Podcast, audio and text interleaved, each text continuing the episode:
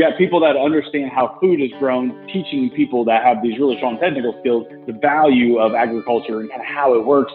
And then you had those people saying, well, yeah, you can't just add a button in there. It doesn't work like that. Like it has to be coded, you know, it has to be scoped and all these things. It's kind of fun to see that.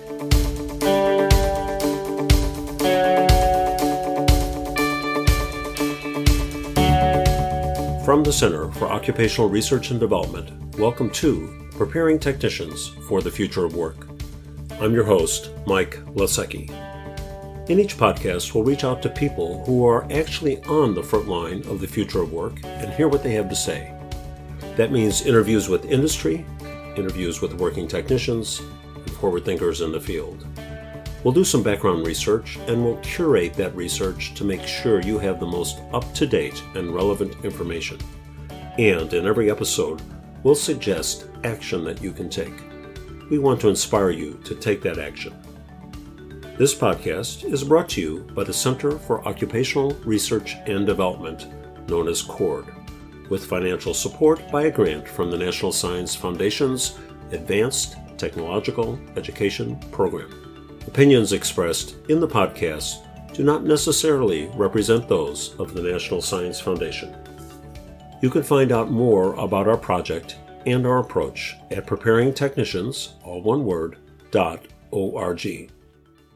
Our guest today is Drew Gerritsen.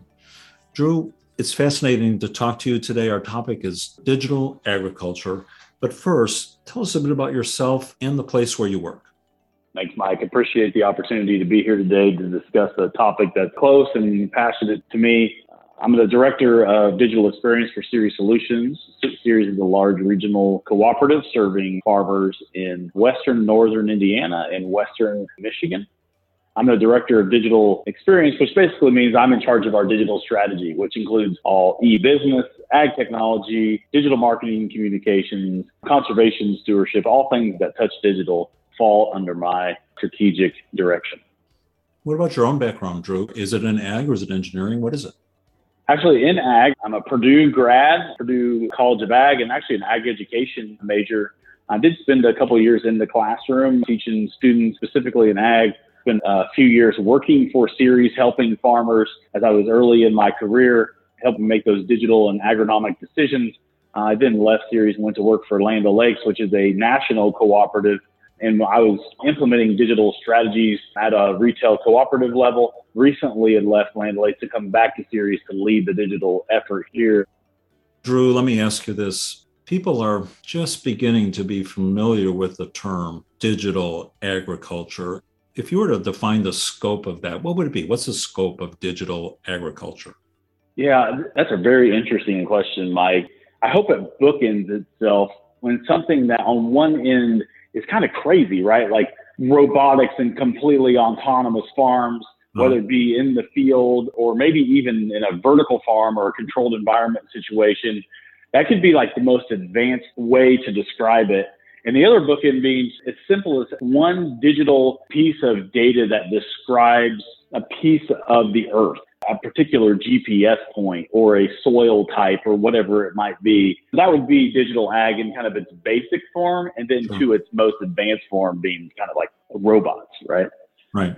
On our project, Drew, we're focusing on technician skills. What do they need to work in emerging technologies? So, obviously, this is changing pretty fast in the ag sector. What have you seen what gaps exist out there for the people that are working in this fast changing sector? What do they need to know? What don't they have? What gaps are you seeing in that workforce out there, Drew? It's interesting because I think right now we have, especially in digital agriculture, we kind of have two buckets of people. Like we have these technical IT minded they have a lot of IT type of experience kind of being blended in then with the people that have this subject matter experts around the cultivation of crops and agriculture, right? And those two are really being melded together. I can tell you from experience, I worked in the Department of IT at Land O'Lakes and we had a great mix of talent. Some of them having just ground level understanding of how food is produced. And then we had these really strong technical people that understood how to make things work. So to me, that's a really fun and energizing work environment.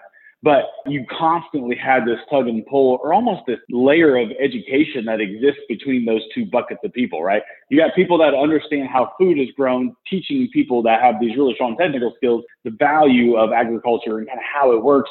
And then you had those people saying, well, yeah, you can't just add a button in there. It doesn't work like that. Like it has to be coded, you know, it has to be scoped and all these things. It's kind of fun to see that. When I think about the gap, understanding the food value chain, understanding the system, and what farmers actually do on a day to day basis. If I'm a technical person, I got to have a base understanding of what that is. Like I'm solving the right problem. I think that's sure. what it comes down to. I hope that answers your question, Mike. It's funny, Drew, in our project, we're seeing this in other areas. Let's just use manufacturing as an example. There's these cross skills, IT, electromechanical stuff, electronics they're just crossing, and people really do need these cross disciplinary skills. And I think digital ag is pretty much the same in that sense. But let me ask you uh, one little detailed question cybersecurity. Does someone working in the digital ag sector need to know about cybersecurity? Yeah, that's one of those growing trends and topics within digital ag that are getting more and more attention today. It's something that we as an IT team talk about more often than we did let me give you an example. A lot of farmers today, especially sophisticated operations, are running FMIS platforms, farm management information systems. They're running these platforms across their organization that really accounts for every single action that happens on that farm. And even in that field, on that acre within that field, everything's accounted for, including all the financial information, land rent, equipment costs, input costs, profitability. So there's some pretty sensitive information that exists inside of those FMIS platforms that farmers are more regularly adopting. So to me, there's always a layer of security that needs to be thought about as it relates to transactional information and business intel inside of those systems that needs to be protected. I absolutely think it's a growing need. That's funny. So now let's suppose I'm an educator, right, preparing students in this sector. So now I'm thinking, oh, darn, now they have to learn everything from GPS to horticulture to agronomy to data sciences. And I've got to somehow cram that into a two year program. Isn't that funny? Uh, it's not easy, I know. And it's one of the struggles that people have today. But speaking about technologies, are there a number of things that strike you as the dominant technologies for this field? Obviously, automation and robotics is probably one. Are there others? Can you elaborate a bit on what you see as the dominant influencers? GPS has just been a game changer in agriculture. The basic understanding of that is foundational because everything that we do from a data and analytics perspective in agriculture relates back to some location on the planet. And so that becomes a critical part of understanding how this works. So I think that's one of the critical pieces. And I think, trying to think if there's another one that I just think is kind of, you gotta have it. I mean, when you start to think about uh, operations of a lot of these things, you have these telematics and then you have ground controlled application equipment that's driven off of GPS. So going back to that is kind of like, oh, this is how this piece of equipment needs to operate based off of this specific thought. It's kind of triangulating all that information. So there's this cross reference back to a shape file as being an application file. When I'm here, I do this. And I think that's some of the foundational information that is critical really at the beginning understanding how those things work. Does a technician work in this area have to know about autonomous vehicles? This sounds funny. Are there people inside of tractors anymore? Do they run themselves? What do they have to know? Well, there's a combination of a lot of things. I mean, you still have tractors that are fully controlled by the person in the operator seat at a 100% level all the way to a one road robot that, doesn't have anybody in the seat. So I think a majority of our farmers have implemented the technology that we call auto steer, which was widely adopted very quickly across the industry because it solved a real fundamental problem for farmers, right? They were growing tired from doing the work of driving the tractor. And then a percentage of their work was overlapped and they were doing it again because of human error. So yeah. now with auto steer technology, you can set your A B lines in the field and then put in your size of your implement. And then the tractor does all the steering for you. Even on the ends, if you choose for that to happen, almost all the time there's somebody in the tractor that can override or it's operating the tractor. Sure. So that's a form of autonomy that exists today in conjunction with a human. that would be a very widely adopted example of autonomy that exists today in the market. Let me ask you about another topic, and I'm afraid I'm not very knowledgeable here, Drew, so I hope you'll help me and put up with my naivete. But controlled environment agriculture or vertical farms, I'm hearing more and more about that. What are these places? What do the people do inside of them? What is it like? Well, let's first define what controlled environment ag or CEA is kind of the in vogue acronym for it. But really, what it is, Mike, is it's growing crops in a controlled experience with the absence of Mother Nature. So that can look like a lot of different experiences. We've had greenhouses for a very long time. Now we're taking some of that where we're growing crops indoors, or whether it be horticulture crops, fruits, or vegetables, or whatever it may be. They're typically crops that are used for some sort of consumption in some degree. So they could be a greenhouse experience, or it could be a vertical farm where you're actually using artificial light in that instance to move air and light and water through a system of growing crops. Typically, your leafy greens like lettuce, spinach, those kind of things are easily grown in that type of environment. And they're becoming more and more close to large metropolitan areas, which uh-huh. they can quickly get to market. So we don't have the transportation factor. Like you said, there are all these environmental factors that you cannot control if you're a farmer with rain and storms and soil and drought and all these things. So that takes some of that risk out by being able to bring it indoors. So there's a lot of automation in that process. You got to have a base understanding of the cultivation of the crop, but there's so much technology that enable those CEA experiences to work. There's countless types of roles that people can do when you're working for some of these CEA locations. Drew, what's your sense of people that work, as you mentioned, either for a CEA type of facility or perhaps on a, a larger farm or whatever it might be? How do they upskill themselves? This technology is changing fast. How do they gain knowledge? Is there vendor training from the equipment folks? Do they go back to community college? Do they learn online? Do you have any sense of that? Yeah, so there's a lot of different opportunities for folks.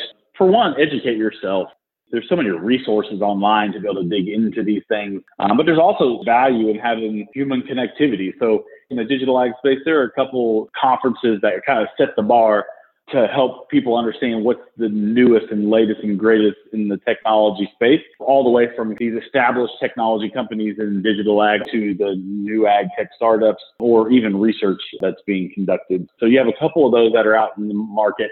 InfoAg has been around for a while that would be doing that. Tech Hub Live is a new experience that is getting really good reviews out there, but these are in-person experiences to be able to learn about what's happening in the digital ag space. Then there's a lot of online thought leaders that I follow both on social media and then there's some newsletters that I think are worth signing up for. Whether you're a farmer or you are an ag business or you're an educator, if you're trying to learn about this particular space, there's a lot of good online resources people to follow online as well. Good, good. That's good advice. And thanks for that. Okay, so Drew, now it's time to get out your crystal ball. And I, bet you don't mind doing this. Take a look out there in the future. I don't know if it's three years or 40 years out there, but give us a sense of what you see as the emerging things, the things that are going to come in the future, especially from a technological sense. What would you see if you looked into that crystal ball? Well, this is my favorite thing. Thank you, Mike, for asking that question had the opportunity to speak on this a couple different times and I really enjoy like what does farming look like in 20 years from now? A bit like predicting the weather, right? Like I don't know, but it's fun to think about, okay, let's extrapolate out some of the trends that are happening now and th- start to think about them making an impact. And we've done that in reverse, right? And be able to see, okay, how has hydraulics made an impression into agriculture? So let's think about this. And a couple different things come to mind for me. One is I think there's going to be continued mounting pressure on the environment for farmers and so they're going to continue to leverage technology to solve some of these conservation and stewardship practices that get enabled on the farm. So I think you'll see the continued adoption of crop diversity, minimizing tillage and minimizing the pesticide applications that happen across the field as we start to leverage technology to help us do those things, crop rotations, intercropping, maybe even some greater sustainability practices that regenerate agriculture and include livestock into some operations. So that's an exciting thing. The consumer will continue to demand those things to happen. I think in the same vein, you could say that crop diversity will come back to the farm. If you just close your eyes and think, what would a farm look like in 1950, right? You probably have this really romantic vision of grandma and grandpa standing on the front porch with a few children, and you have the cows and the chickens and that picture of agriculture did exist at one point. And you know, these were subsistence farmers that sold the extras out of their garden or their extra crops or livestock to open markets. And really over time, we've increased the size of equipment and increased the size of farms and made them very efficient. I think with the consumer's demand to have more transparency to their food and more traceability and connection to their food, you will see diversity come back to the farm we will see more farms that look like what I described of the 1950s romantic version. You'll kind of see that come back in 20 years from now. And what's going to enable that is the autonomy and the robotics. That will actually enable it because guess why those farms don't exist today? Because we had labor shortages and labor issues and higher wage jobs that were created by factories and manufacturing that took people away from the farm. I believe that diversity will come back to the farm, meaning that they'll raise things other than your commodity crops like wheat and corn and soybeans. They'll have a diversity of fruits and vegetables and honey and livestock that'll actually exist on that farm. Last night, I was looking at a poultry farmer, they're raising eggs, and I could go to their website I could put in the lot number that's on the box of eggs and I could see the farm that they came from. I could see an example of how these chickens were raised and the pasture that they were feeding on. Those things will become more and more present in the marketplace. So those are the big things I think we'll see as the big trends. There'll be some AI and modeling will become more readily adopted, right? If we can project out the weather better, we can tell you when to make certain applications or what yields might look like. And when you should sell your crop or when you should buy your crop and those kind of things. I think those things are easy to solve for. I think the market and the consumer driven pieces are the ones that I really am excited about that I think will really change how people view agriculture and the farmer today. Drew, that's a very exciting picture that you painted there. It's different than it is today, and yet there's a lot of things that we can all relate to. This whole thing of sourcing, of knowing the source of what we eat, it's an important thing, and I can see that as part of this future picture. Cool. Absolutely. Drew, thank you very much today. You know, several things struck me. I hadn't really thought about an electrical mechanical technician having to understand the food value chain to work in this area. So there's a cross disciplinary thing that just didn't strike me until we had a chance of talking today. And you painted a interesting picture of this controlled environment ag, what that might mean and what working in a place that has an entire system of heating and cooling and environmental controls and all of that. So, all of those things are important, I think, at the technician level of people that support those systems. So, thank you for that. And I think the message here is digitize that farm. I think that's a cool little thing to end up with today. Drew, in the show notes, I'm going to put a couple of links there for people for more information. And I just wanted to thank you again for being part of today's discussion. Thanks, Mike. I appreciate the time enjoyed the conversation. All right. Goodbye then. Bye. Folks, today we heard Drew talk about the future of digital agriculture and what's happening right now. People using GPS, autonomous vehicles, robots, data management, logistics, everything that's making the digital farm system I was particularly interested when he discussed controlled environment agriculture, essentially a combination of systems that uses computer controlled greenhouses and plant management and data management and systems like water, heating, cooling, all of those things coming together in a very controlled environment. A lot of digital and technological applications there and many opportunities for us to use this system as an example of applications of what our own students are studying, whether it's IT, cybersecurity, manufacturing, electromechanical systems, mechatronics, you know what I'm talking about. So, your task today is to get yourself more up to speed with this whole digital agriculture industry segment. I'll put a link to one of Drew's presentations where he talks about Industry 4.0 and how it's being applied to the industry sector. That'll really help you by taking a look at that video. So today I want to acknowledge that our audio production is done by John Chamberlain at Cord. Thank you, John, for all of your excellent work. and our project is led by Principal Investigator Ann Claire Anderson, also at CORD. Thank you, Ann Claire. Now, folks, today don't forget in the show notes on the website there's a link that says feedback survey. Take a moment, fill it out. That'll help us improve these productions as we go forward. By the way, you can find this recording and all of our previous podcasts on preparingtechnicians, all one word, .org or individually access podcasts through Google Play or Apple Podcasts. And a rating review are always appreciated. And thank you, our listeners, for preparing technicians for the future of work.